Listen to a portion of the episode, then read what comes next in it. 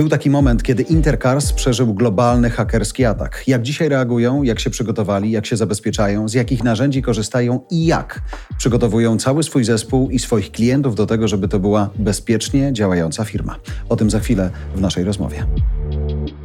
Naszym gościem w podcaście Technologicznie już za chwilę będzie Rafał Zbiruk, CIO Intercars. Dla ciebie haker to wróg czy wyzwanie? I jedno i drugie. Pogadajmy najpierw o wyzwaniu, bo to mnie intryguje. Jesteście firmą, która ma swoje przejścia z nimi, z, myślę z sukcesem zakończone i zastanawiam się, myśląc twoją funkcją, ten moment, w którym dowiadujecie się, że ktoś obcy umownie zapukał do firmy i narobił szkody, to co wtedy się dzieje w firmie? No przede wszystkim musimy na to mieć plan. E, I na każde z takich e, wydarzeń musimy być przygotowani, mieć swoje procedury działania.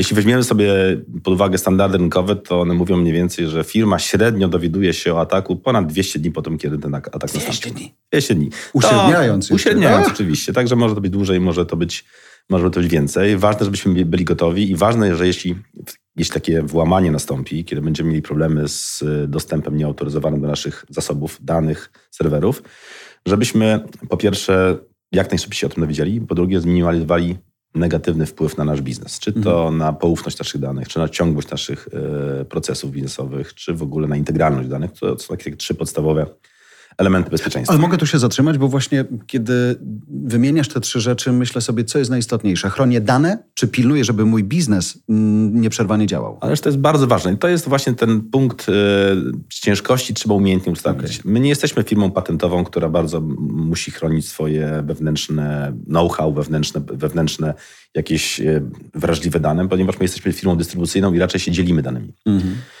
Najważniejsza dla nas w tym takim trójkącie właśnie mm. confidentiality, integrity i continuity, najważniejsze dla nas jest continuity, tak? Bo naszym core biznesem, naszą przewagą konkurencyjną jest to, że my umiemy w bardzo efektywny, szybki, nieprzerwany sposób dostarczać naszym klientom Części nasze zamienne. produkty i usługi. Mm.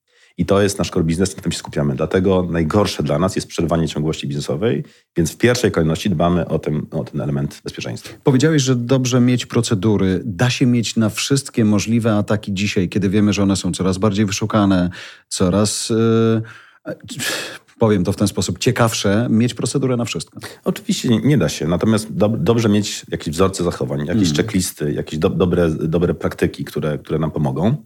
I to staramy się mieć.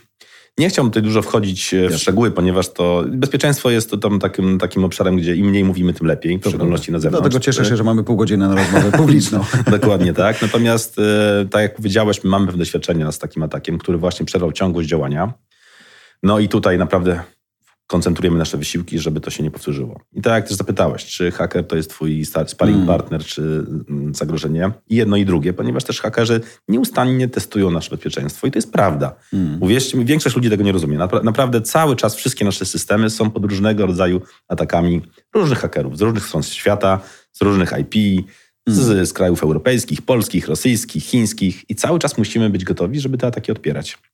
I teraz a propos tej nauki, która przyszła, to jest tak, że możesz dołożyć kolejnego firewalla, kolejne oprogramowanie, kolejne, kolejny kawałek technologii do tego, żeby z pozoru przynajmniej czuć się bezpiecznym na przyszłość? Oczywiście tak. No, jak każdy obszar, bezpieczeństwo też jest u nas dedykowanym obszarem, który ma swoją roadmapę rozwojową, mm. który ma swoje priorytety rozwojowe. Obserwujemy bacznie, jakie są trendy na rynku, jakie, jakiego rodzaju nowe ataki pojawiają się. Więc jak najbardziej dbamy o to w bardzo ustrukturyzowany sposób. Natomiast no, cały czas tutaj y, to jest taka gra pomiędzy właśnie nami, a tymi, którzy próbują nas hakować. No i też wiadomo, jak to często się powtarza, że to bezpieczeństwo jest na tyle bezpieczne, na ile jest to naj, naj, najmniej mocne ogniwo bezpieczne, więc staramy się cały czas szukać tych wąskich gardeł, tych słabych ogniw i je mhm. eliminować. A to prawda, że najczęściej w tym wąskim gardle najbardziej wyraźną postacią jest człowiek? Tak, zgadzam się. Zwykle technologię da się załatwić dosyć szybko, mhm. natomiast kwestie mentalności ludzi, tego czy ma kliknąć, jeśli dostanie jakiegoś maila, czy ma wpiąć z tego pendrive'a z niewiadomego źródła, to jest bardzo ciężko oprogramować, oprocedurować, mm. więc tam często to często jest to źródło tego, pierwotne źródło ataku. Ty jesteś osobą, która o technologii musi wiedzieć dużo, za to ci płacą, musi pilnować bezpieczeństwa i tak dalej, ale masz też całkiem dużą firmę pod swoją kontrolą w tym, w tym technologicznym tego słowa znaczeniu, czy w tym technologicznym kontekście. Słuchają ludzie, ciebie e, i wiedzą, że dzisiaj z technologią nie ma żartów? Mamy to, ja to trochę, trochę w cudzysłowie. Tak. Mamy to szczęście, że byliśmy tutaj ofiarą takiego ataku mm. i to przestali dyskutować. Cały czas e, w cudzysłowie pomaga, tak? bo, bo nie musimy jakby dyskutować o abstrakcyjnych, hipotetycznych sytuacjach, mm. tylko dyskutujemy o konkretnym case'ie mamy jakby cały cykl komunikacji takiej awarenessowej, co robić, jak robić, jeśli, jeśli pojawi się jakiekolwiek potencjalne zagrożenie, więc dbamy o tą komunikację i edukujemy każdego użytkownika, każdego pracownika naszej organizacji, każdego jakby naszego współpracownika, mhm. firmy zewnętrzne, kontraktorów, partnerów. I staramy się to robić oczywiście w ustrukturyzowany sposób, tak żeby to, ten bezpieczeństwo podnosić. Co więcej, oczywiście musimy też testować sami siebie, czyli mamy różnego rodzaju planowane ataki, które wykonujemy w przewidywalnym środowisku i wtedy wychwytujemy jeszcze bardziej, e, bardziej szczegółowo różne słabe ogniwa, które później adresujemy. Czyli trochę jak ze strażakami, którzy przychodzą i robią raz na jakiś czas testy, to wy je też robicie regularnie. Oczywiście tak. Cztery dni trwało stawianie firmy na nowo. To długo? Ja powiedziałbym, że to oczywiście długo. E, natomiast no, pytanie tutaj, jakie, ile powinno to być, mm. tak? E, oczywiście jak naszym, naszym celem jest to, żeby nasze procesy działy nieprzerwanie. Nie, nie 100% mm. dostępności. Oczywiście jest to niemożliwe.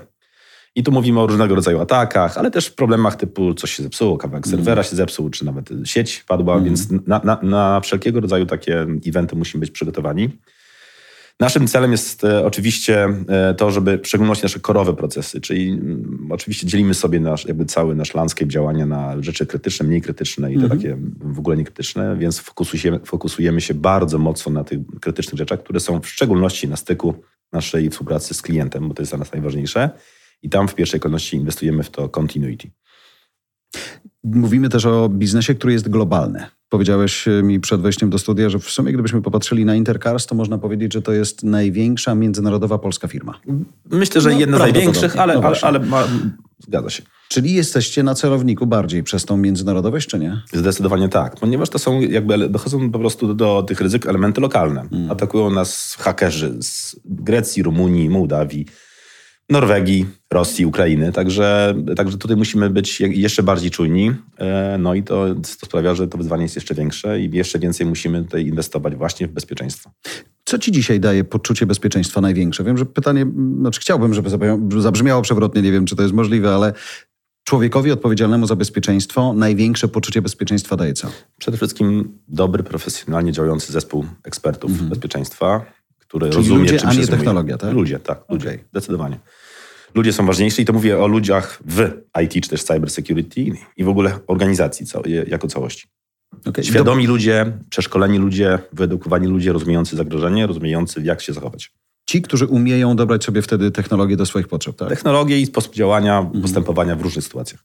I od czego y, zaczyna się składanie takiej technologii, która ma ochronić tak dużą firmę?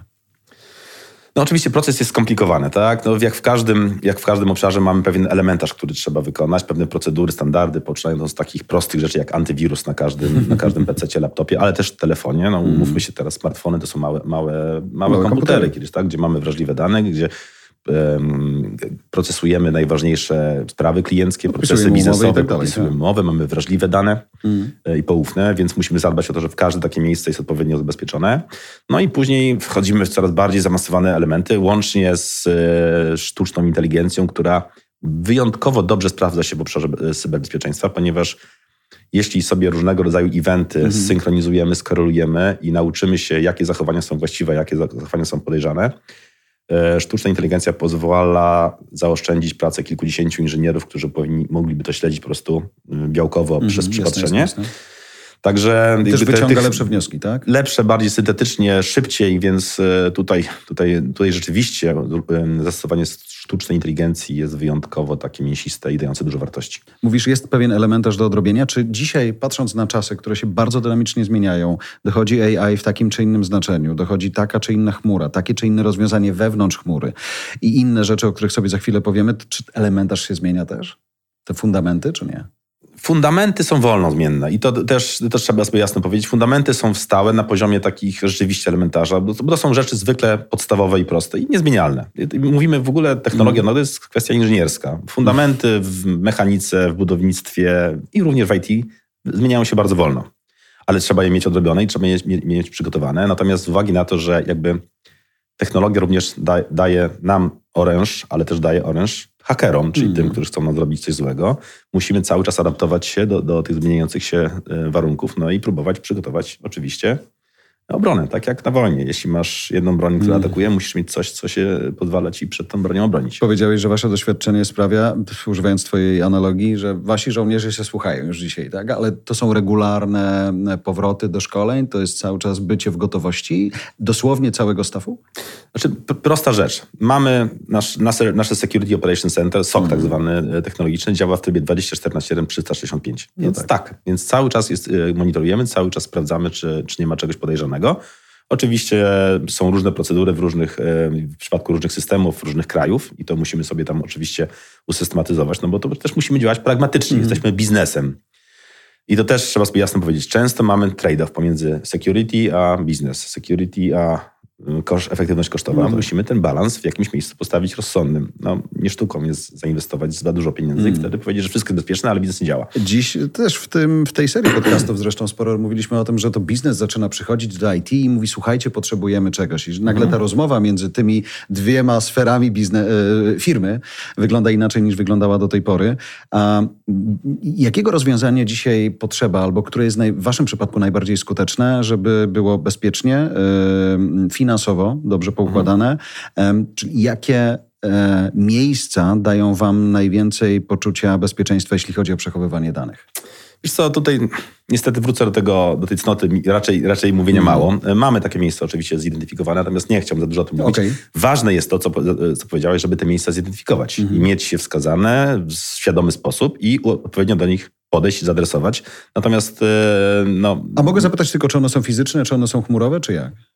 Hybrydowe. Hybrydowe i to, to akurat mogę powiedzieć. Jeśli chodzi, o, jeśli chodzi o podejście do jakby, gdzie przetwarzamy dane, gdzie składujemy nasze główne dane backupowe, mm. dane podstawowe, w jaki sposób mamy moc obliczeniową rozłożoną. W rozwiązaniach, które wymagają wysokiej dostępności, stawiamy na model hybrydowy. To znaczy mamy część mocy i część danych w chmurze, część mocy i część danych w naszych dwóch mm. serwerowniach, które również działają e, niezależnie w trybie takim tak zwanym active-active i te najbardziej e, systemy które, i procesy, które wymagają największej niezawodności, są redundantne w kilku miejscach i w takim hybrydowym modelu. Chmur, hybryda ok, czyli skupiając się na hybrydzie, ale skupmy się na razie na tym, co daje największą elastyczność. W moim, ale laika rozumieniu to jest raczej chmura niż coś fizycznego. Jak popatrzymy po liczbie części, które sprzedajecie, no to to są miliony, prawda? Prawda. No, czyli miliony. Jest, no Excel ma co przyjąć. Zgadza się. Potrzebujecie więcej i mniej miejsca na bieżąco? Zdecydowanie. Chmura wam to daje. Jedną, jedną z największych zalet chmury w ogóle, jeśli, jeśli już przechodzimy do chmury, jest właśnie elastyczność i skalowalność.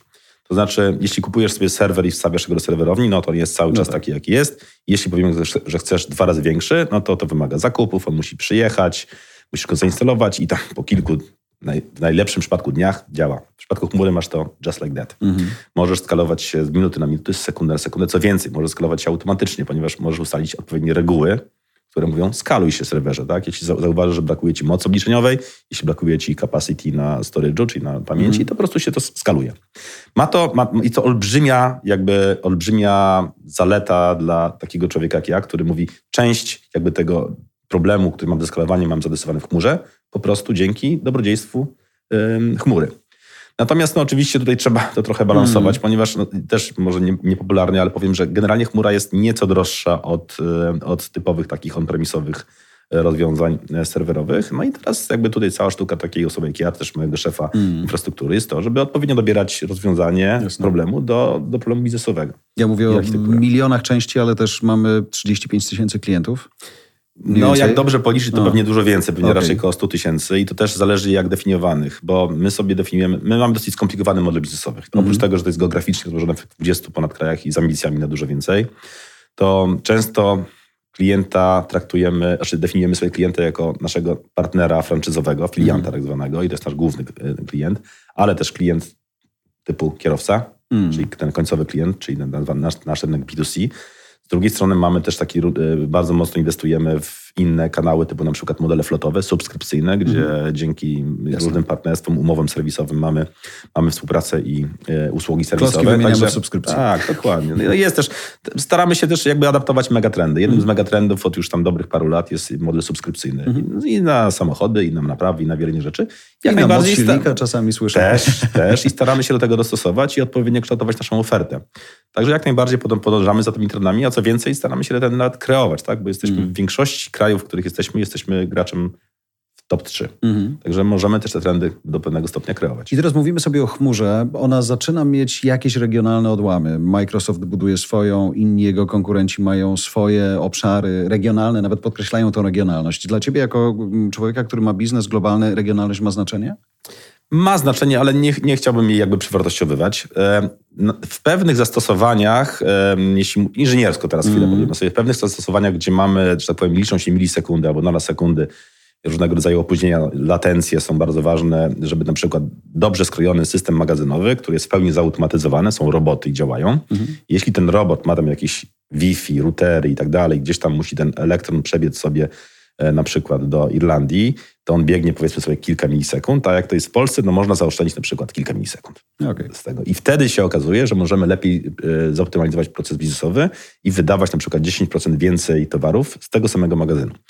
Więc w niektórych procesach, ale jest ich bardzo mało, trzeba też powiedzieć, e, ta bliskość chmury ma znaczenie i to, że, i to, że rzeczywiście te niektóre elementy technologiczne są na lepszym poziomie. My mamy takie szczęście jako też Intercars, że pracujemy na relatywnie mało uregulowanym rynku, więc nie mamy regulacji tam jak mhm. banki, czy też jakby tutaj firmy ubezpieczeniowe, co do miejsca przechowywania Jasne. danych i tak dalej, więc jest nam dużo łatwiej, więc też korzystamy z różnych e, platform chmurowych, które są po prostu nie w Unii Europejskiej nawet. Mhm.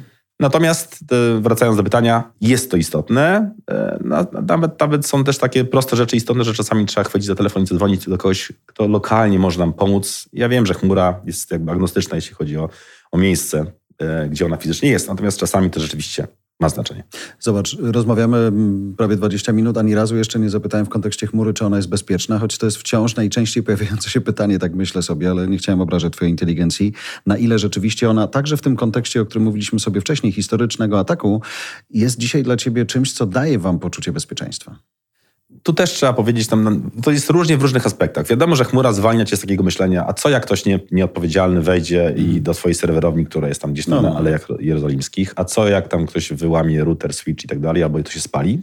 To, to zdejmuje ci z, z głowy myślenie o takich eventach.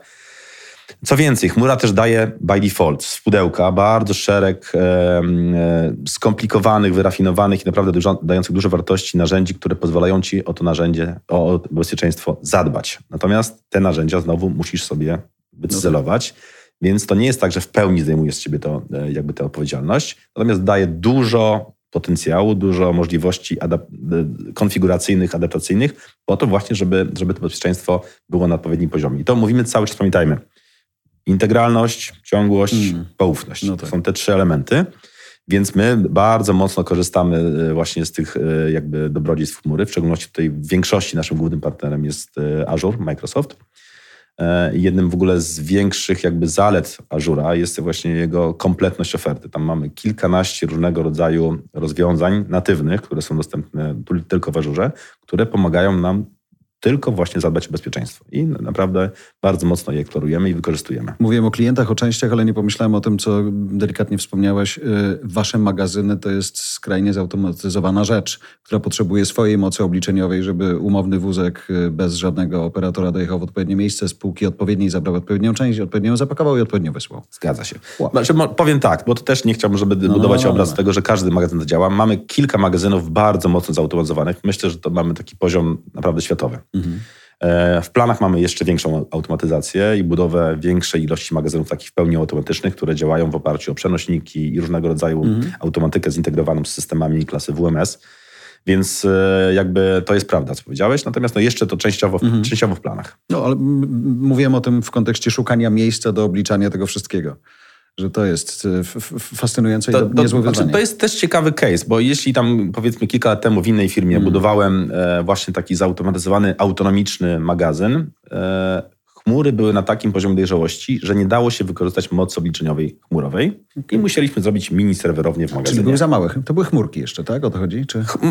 Jakby perspektywa w ogóle skalowalności, ale też takich y, właśnie y, rzeczy typu szybkość działania, dedykowana mm. infrastruktura sieciowa sprawiały, że no, roboty, automaty, shuttle czy też przekoźniki mm. automatyczne no, nie mogły działać w oparciu o coś, co sterowane jest gdzieś tam z Irlandii czy na no przykład tak, tak, ze tak.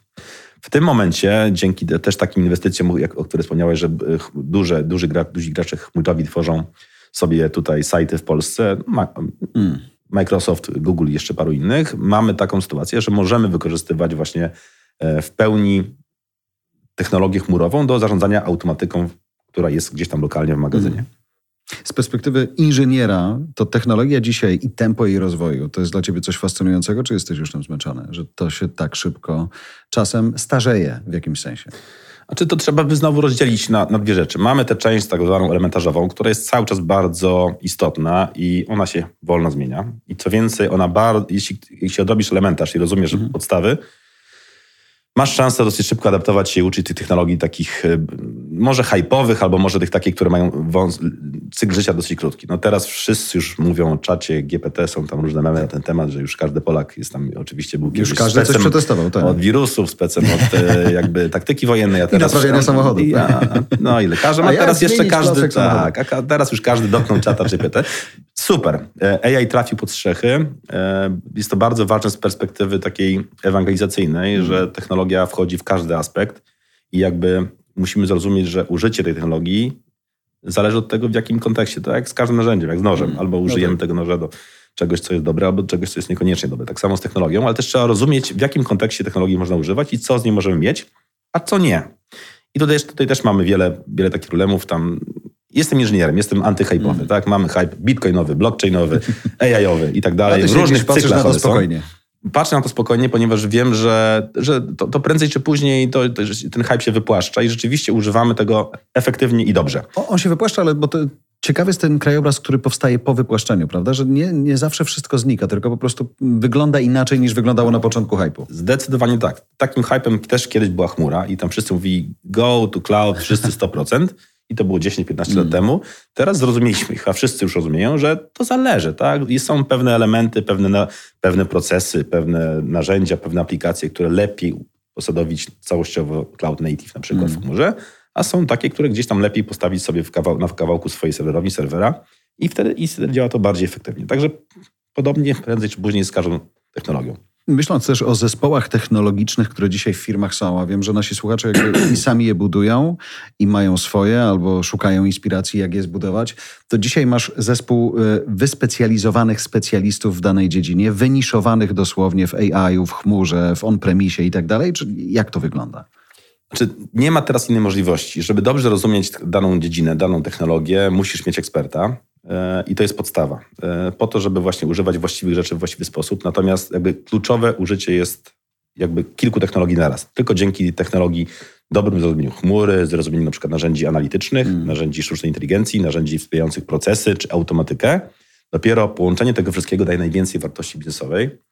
No i tutaj jest problem na przykład współpracy, problemy komunikacyjne, problemy, często problemy w ogóle natury społecznej, socjalnej, w jaki sposób tych super ekspertów skatalizować ich z dobrą współpracę, mm. jakby ustawić im wspólne cele, sprawić, żeby oni szukali wspólnego jakby mianownika w tym, żeby jak najwięcej wartości wyciągnąć nie z samego tutaj atomowego tematu typu blockchain, jasne, załóżmy, jasne. ale jakby z orkestracji tego dla, dla, dla dobra naszego biznesu. Czyli to jest wielkie wyzwanie, wielkie wyzwanie menedżerskie, liderskie i nawet powiedziałbym psychologiczno-społeczne żeby umieli gadać ze sobą. Tak, żeby, i żeby gadali ze sobą w sposób efektywny, mm, no co tak. jest bardzo trudne.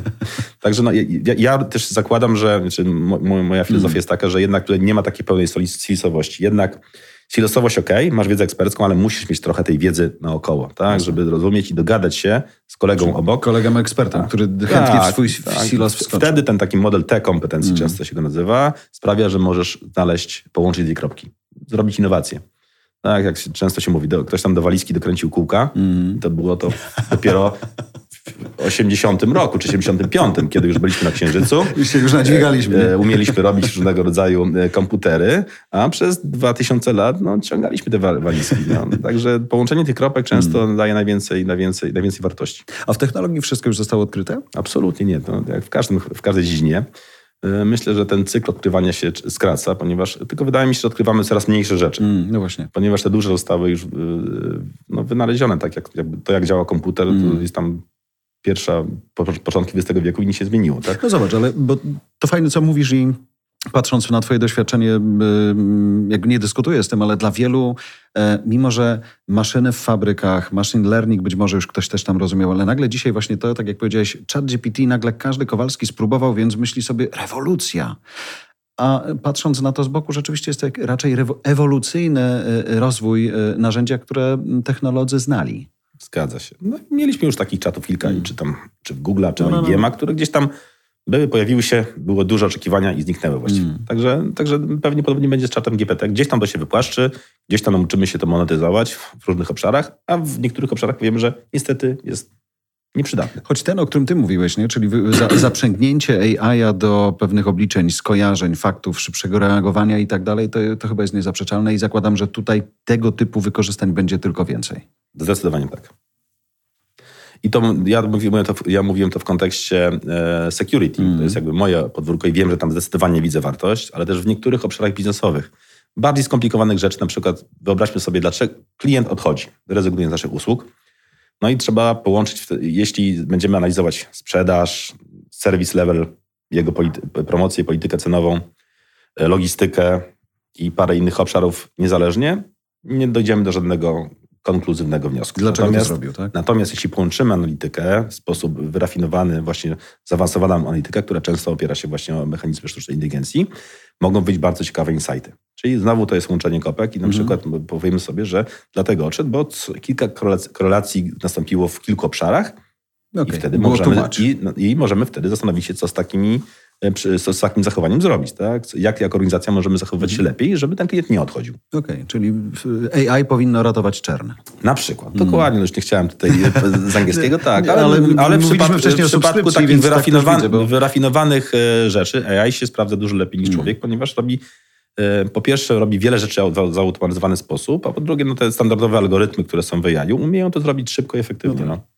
Mówiliśmy subskrypcja części, ale patrząc po mediach, bo one blisko tego modelu subskrypcyjnego są i z tym się też mierzą. Jakby czern jest dla nich największym wyzwaniem. Dlaczego ci ludzie odchodzą? Dlaczego jest unsubscribe? Właśnie może AI ci powie na to łatwiej niż cały bo twój znajdzie korelację, Bo znajdzie mm. korelację, tak? Bo umie przetwarzać ileś tam rzeczy naraz bardzo szybko. Bo umie przetwarzać rzeczy z bardzo wielu dziedzin i mm. połączyć y, to w jeden jakiś y, konkluzywny właśnie wniosek. I to jest ta przewaga AI nad człowiekiem, ale to raczej polega na, na szybkości i zakresie przetwarzania danych niż na rzeczywiście kreatywnym działaniu. Mm, fajnie. Rafał, dziękuję za spotkanie i rozmowę. Dziękuję bardzo. Partnerem audycji był Microsoft, który wspiera rozwój polskiej Doliny Cyfrowej.